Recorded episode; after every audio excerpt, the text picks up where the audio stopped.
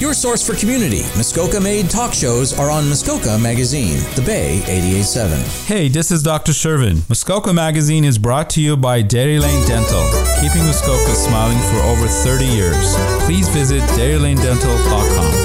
This is Touching the Past with your host, Trisha Markle.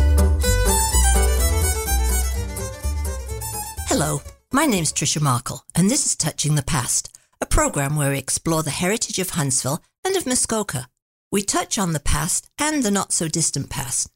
Today, I'm very honored to have Carol Marie Newell with me, and we're going to talk about a wonderful book she has written. But first, though, I'll give you a little background. Dr. John Barnardo was an Irish born philanthropist and director of homes for poor and deprived children. From his first home in 1867 to his death in 1905, nearly 60,000 children were taken in. His, he first became involved with the ragged schools in London's severely impoverished East End, relying on charity to support his causes. In 1882, he created his most controversial project of sending out groups of children to Canada for resettlement. And my guest today has a story to tell of one such child. Thank you for joining me, Carol. First of all, tell me a little bit about yourself. Hi, Tricia. Thank you so much for having me. Uh, well, we, uh, in terms of being in Muskoka area, we bought a cottage up here about 20 years ago. And then during COVID, we decided we would just come up and stay thinking, okay, this is all going to be over by September and then we can go back to our other house. But of course that didn't happen. So, uh, we're still here and we decided we're just going to stay here. We're glad you did. Thank you. so now you, this all started because of this started because in 2011, during a phone conversation with my mother's estranged sister, uh, I was talking to her about I was going to go and, and take her to lunch the following week. And she said, when you come, I'm going to give you Granny's box. Well, I had seen Granny's box once before and it was sort of a ragged cardboard box that contained the last bits and pieces of her uh, possessions. And she had she had passed away like 20 years prior. And uh, I said, well, why me? Why not one of your own children? And she said, well, because you'll know what to do with it. Uh, so I was flattered by that. I didn't know what to do with it, but we moved on and we talked a bit more. And uh, as I say, she and my mother had been estranged for about 60 years, and my mother had passed away three months before. And I thought, okay, we we seem to be opening up about these family things. Maybe we can have a chat when we get together for lunch the following week. And so I said I would call her in a few days and set up a date. Uh, but three days later, uh, her son called me and indicated she'd had a stroke, and then she passed away. So I got the box at her funeral and I felt um, responsible for finding my grandmother's story.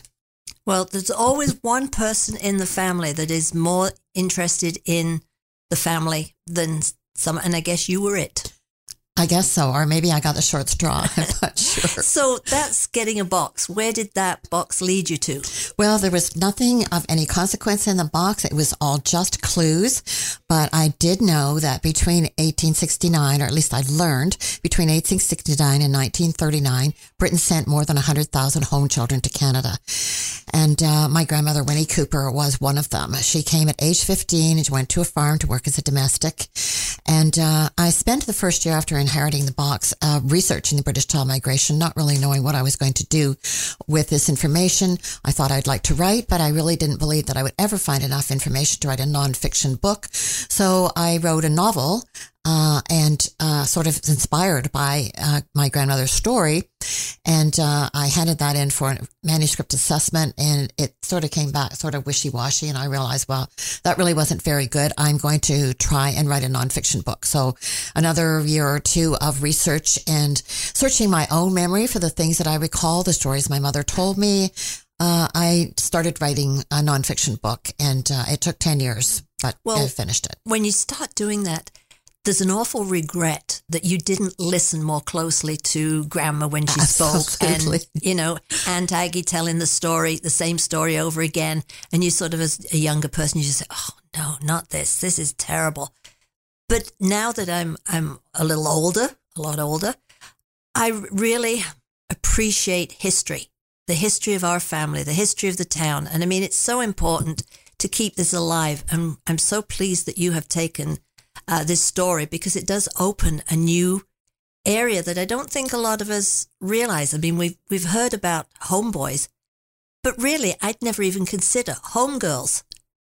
And it's yes, just something. there was there was a lot of girls came. At first, the, the first groups that came actually with Maria Rye were girls, and they settled through a home in um, uh, St. Catharines, and it was she who inspired Dr. Barnardo to start sending children. He didn't really want to do that at first. He he felt very close and very responsible for these children. He really didn't want to send them away, but he finally realized that an open front door requires an open back door, and he had to send these children somewhere. And Canada desperately needed citizens, and Britain had far too many. Uh, in the in the 1841 census, which was the first census in Britain to uh, to to uh, to calculate demographics, they discovered that 45% of the population was under the age of 20, which really made it pretty much impossible to have enough people to work, and particularly once the the uh, child labor laws changed around 1869, which was the time that sort of propelled the beginning of this migration. So now, uh, with after approximately 100,000 children coming to Canada in this program, approximately now 10% of Canadian population is descended from these children, but most people aren't aware of that.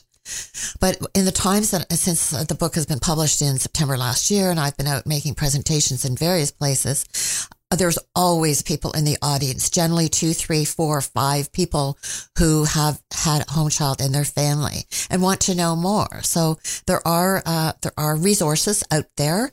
Uh, as I said, it, it, took me years to find all the information. Um, one of the wonderful things that I found through this was that I had a family in Wales and I discovered those people through my research and have connected with them. And as I said earlier, I'm actually traveling to Wales this uh, May to visit with them. So that was really rewarding for me. Well, it's amazing what that little beat up box brought you. To, it is. You know, there's just so many things. Um, yeah, as as you were saying that I know myself, I think of homeboys, and I don't think I know of any homegirls. And, and life must have been pretty rough for some of them, boys and girls, when they came to this country because it was really not a very developed country in the beginning. It was not a developed country. The children did not arrive. They were all city children. They had no idea about farming. Typically, they arrived with some clothing, but nothing to handle the elements here. Um, many of these children were neglected, abused, kept from school. Uh, there was a lot of terrible things went on. It was difficult to keep track of what was happening. There were home visits. Barnardo's was probably the best organization to send children, and they did try to keep track, but these kids were scattered like far and wide. And, you know, we didn't have roads and it was difficult for, for the uh, people from the, the branch in Toronto to get around and check on all of these children. And oftentimes the farmer would have the kid out in this field and say, Oh, he's a great child. You know, don't worry about him. Meanwhile, the child is being neglected or beaten and nobody knew. Now, in terms of my grandmother Winnie, her her story was was not a tragic story, uh, but it was still difficult. She did spend three years in the children's village in uh, just outside of London, uh, training to be a dutiful little servant. That was their their mandate for the girls, and many of them went into service in Britain. Uh, but those who came to Canada still you know, were trained to be dutiful little servants. So they weren't trained to set goals or to find their way in life. Once they're 18, they're out in the world and they haven't got a clue where to start. So that made it difficult for them to adapt to Canadian society. I, I understand that completely. Even in the 60s, coming over from Britain, I had a little trouble adapting to some things. but uh, how did the, how did, say, a farmer get in touch with whoever to get a child?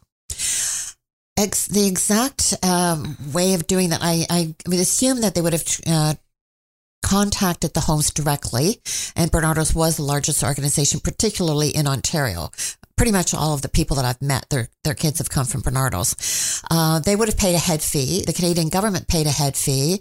Uh, the British government would pay their passage. They really wanted to move the children out. They were a commodity, and uh, Dr. Barnardo was one of the first people to use fostering. So some of the children that came here were very very young, and they wouldn't typically be sent out to work till they were age nine or ten.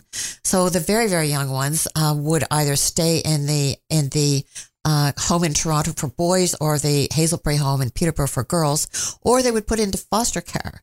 But at, once they reached the age of uh, working maturity, nine or 10, they were sent out to another farm and not, not put up for adoption. It, it's amazing. And you hear, I think, I think more of the bad stories come to light than the good ones, but we know that there are happy endings to some of these these stories. There are, and it's very true. You know, there there's always an appetite for bad news. Nobody wants to talk about you know the birthday parties on the on the news. Uh, but um, but Winnie's story, I, I think, is a fortunate story, and some parts of it are very funny. There is tragedy in the story, but a lot of it is she had a great sense of humor. And uh, there's uh, six chapters in the book about the summer that she came to stay with us when she had a heart attack, two heart attacks, following the death of her current boyfriend. Uh, and she had to sleep with me because I had the only double bed. So that's where I learned her story. Well, I'm anxious to hear more of Winnie's story, so um, we'll be back in just a few moments after our station break. By Muskoka for Muskoka, your collection of Muskoka based talk shows. Muskoka Magazine, The Bay 887. I'm Dr. Shervin from Dairy Lane Dental, and you're listening to Muskoka Magazine. This is Touching the Past with your host, Trisha Markle. Welcome back to Touching the Past, where I'm speaking to Carol Marie Newell, Newell about her book, Outside the Gate. And continue your story. We we were talking about happy and sad times, but Winnie's, I think, sort of is kind of a a level story that did have a happy ending. Uh, It did. And she came from very, very difficult circumstances. And the three years that she spent in the children's village uh, outside of London was probably a very, very formative years for her.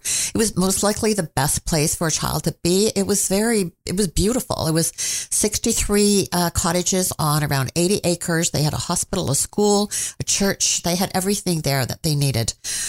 But once they left there, then, and they came to Canada, things did change. Winnie was fortunate and then she did go with a good home because many of the farmers were cruel toward the children. They were not well received by the public or by the politicians. They were looked upon as defective, likely to commit heinous crimes. Um, many of the girls did become pregnant. I shouldn't say many, but that was a that was a problem. Dr. Barnardo had a receiving home in Toronto because some of these girls did become pregnant, and of course we know that this was probably not intentional and not on their part. Uh, so they were victims. Um, the I think that in Winnie's case, uh, she did go with a good home. She was he was happy there. She made friends very readily because she was an outgoing, a cheerful person, and uh, she met my grandfather uh, there in Erin Township, is where they lived. Uh, he was also a Barnardo boy, so of course they connected fairly early, and were ready to make their own way. Probably got married too young, but the story goes on from there.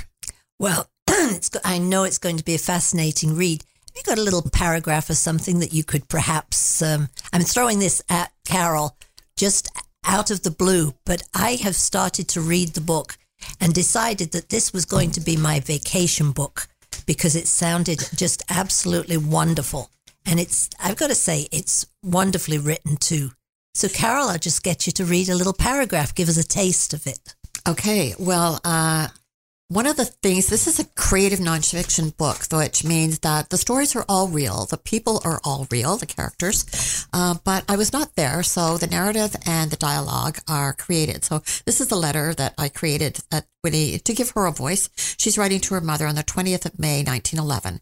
Dear ma'am, this morning, mother comes into the kitchen looking all churlish and starts slamming the pots and pans around as if she's trying to bust up the place. She were going on and on about how hard she works that her da sent her here and she's too delicate for this life. Delicate me arse. So then she says that I'm not much help to her, but I'm better than nout, which were not very flattering. And however will she manage without me, since the other girls are all lazy lasses? So I ask her then, am I going somewheres? And she says, aye, Canada. Well, ma'am, you could have knocked me down with a feather. I were that shocked. But she was still going on and on about how will she manage, and that it's so unfair to her. So I says, when do I leave? And she says, June 29. So, ma'am, there you have it. I had a good boo-hoo over it, but no one cares. They tell us that Canada's the land of milk and honey, but it's really the land of ice and snow. That's what I think. Ta-ra, Winnie. Wonderful. That sets the whole whole scene, doesn't it? So there's an awful lot of research go went into this book. I can just tell from the few pages I've flipped through. So how did you start? Where did you start with your research? I probably started uh, online with Ancestry, and uh, co- I found quite a bit of information there. And one thing leads to another. I went to libraries, libraries in Wellington County. The archives up there is very good. Uh, Peterborough, because of Hazel Brae Home. Uh, I went to uh, Barnardo's. So for 100 pounds, if your child came from Barnardo's, you can get an archival search, which takes about a year. And when I did receive that information, I was quite shocked to find the the the history behind Granny's background. I traveled to London. I spent time at Barnardo's with a senior archivist. I walked around the remaining parts of the village, which was quite um, traumatizing for me uh, in a way. I traveled to Scarborough to find out where she had lived there. And uh, as I say, now I'm going to Wales to find out where the rest of the story took place. So, is there perhaps another book in in your life somewhere along There the line? There is another book. It's not uh, along this line. It is a novel uh, about uh, an 89 year old woman living in a retirement home who's very unhappy and is plotting her escape. that, that, that sounds like another interview coming up in in, in a year or so. But no, this is. Uh, I've been very interested in once I I had read part that the book was coming out because as a a younger person in England, I remember we had these little brown and gold colored boxes that and around, I can't remember in the fall, I believe it was, we'd go round door to door asking for pennies for Dr. Barnardo's homes. So they must have existed quite late because I'm talking about the 50s and 60s. Well, Barnardo's is still in, is still there. It is the second largest children's charity in Britain, uh, next to um, yeah, what's the other one? Uh, the foster children, something like that. Anyway, um, it's, it's it's a large organization. When I went there, uh, the the main office is on the property of the original Children's Village, but now they do different things. They don't put children out anymore. They they're, they're into fostering and family support, that sort of thing. But it's, it's a very big organization, and they do have extensive records. They were better at keeping records than any of the other groups that sent children out. And it wasn't only Canada. Barnardo sent children to Australia, New Zealand, South Africa, and Rhodesia. And they continued sending them to Australia into the 70s. They stopped in Canada in 1939, but they went on in the other countries. It just boggles the mind to think of all these children. And I know one particular case where the child was taken from the family without the family's knowledge. It just a kid playing on the street and probably in the the worst part of London and never knew that there was a, still a family. He had brothers and sisters and a mother still in England. And it's, of course, again, it's the, the sad stories you hear. You don't hear so much about the, the homeboy that went to a loving couple and ended up owning the farm. That and that certainly did happen uh, oftentimes. And uh, too, uh, parents would, you know, they fell on hard times. Somebody was sick uh, or was out of work, and they would take maybe they take the children to Barnardo's or one of the other organizations and say, you know, can we you take the children for six months till we get on our feet? Oh yes, yes, of course, of course we can.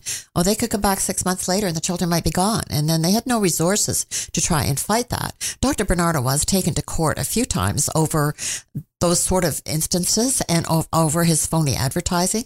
You talk about the little boxes. I mean, they needed money. So, uh, and Dr. Barnardo was fortunate to have some, uh, some resources, uh, like Lord Shaftesbury, who was a, was a great philanthropist and helped him tremendously. But, uh, by the time he died in 1905, he, there was 8,700 children in his care in Britain and they were broke. So they had to they had to raise money through various ways, and uh, the children's boxes that was news to me when you told me. So that was another route, obviously.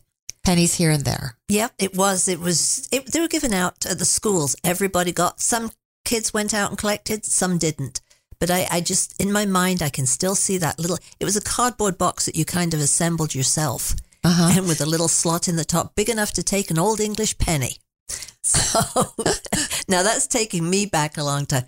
But it, it's funny how times change. For a couple of generations, people did not want to admit that their grandpa, their dad, whatever, was a home child. No, no. it was a terrible embarrassment to be a home child. Now, when I found my cousin in Wales, she was 92. She's now 97. She did not know her father was a home child until he passed away and she found the letter from Barnardo's. She did not tell her children.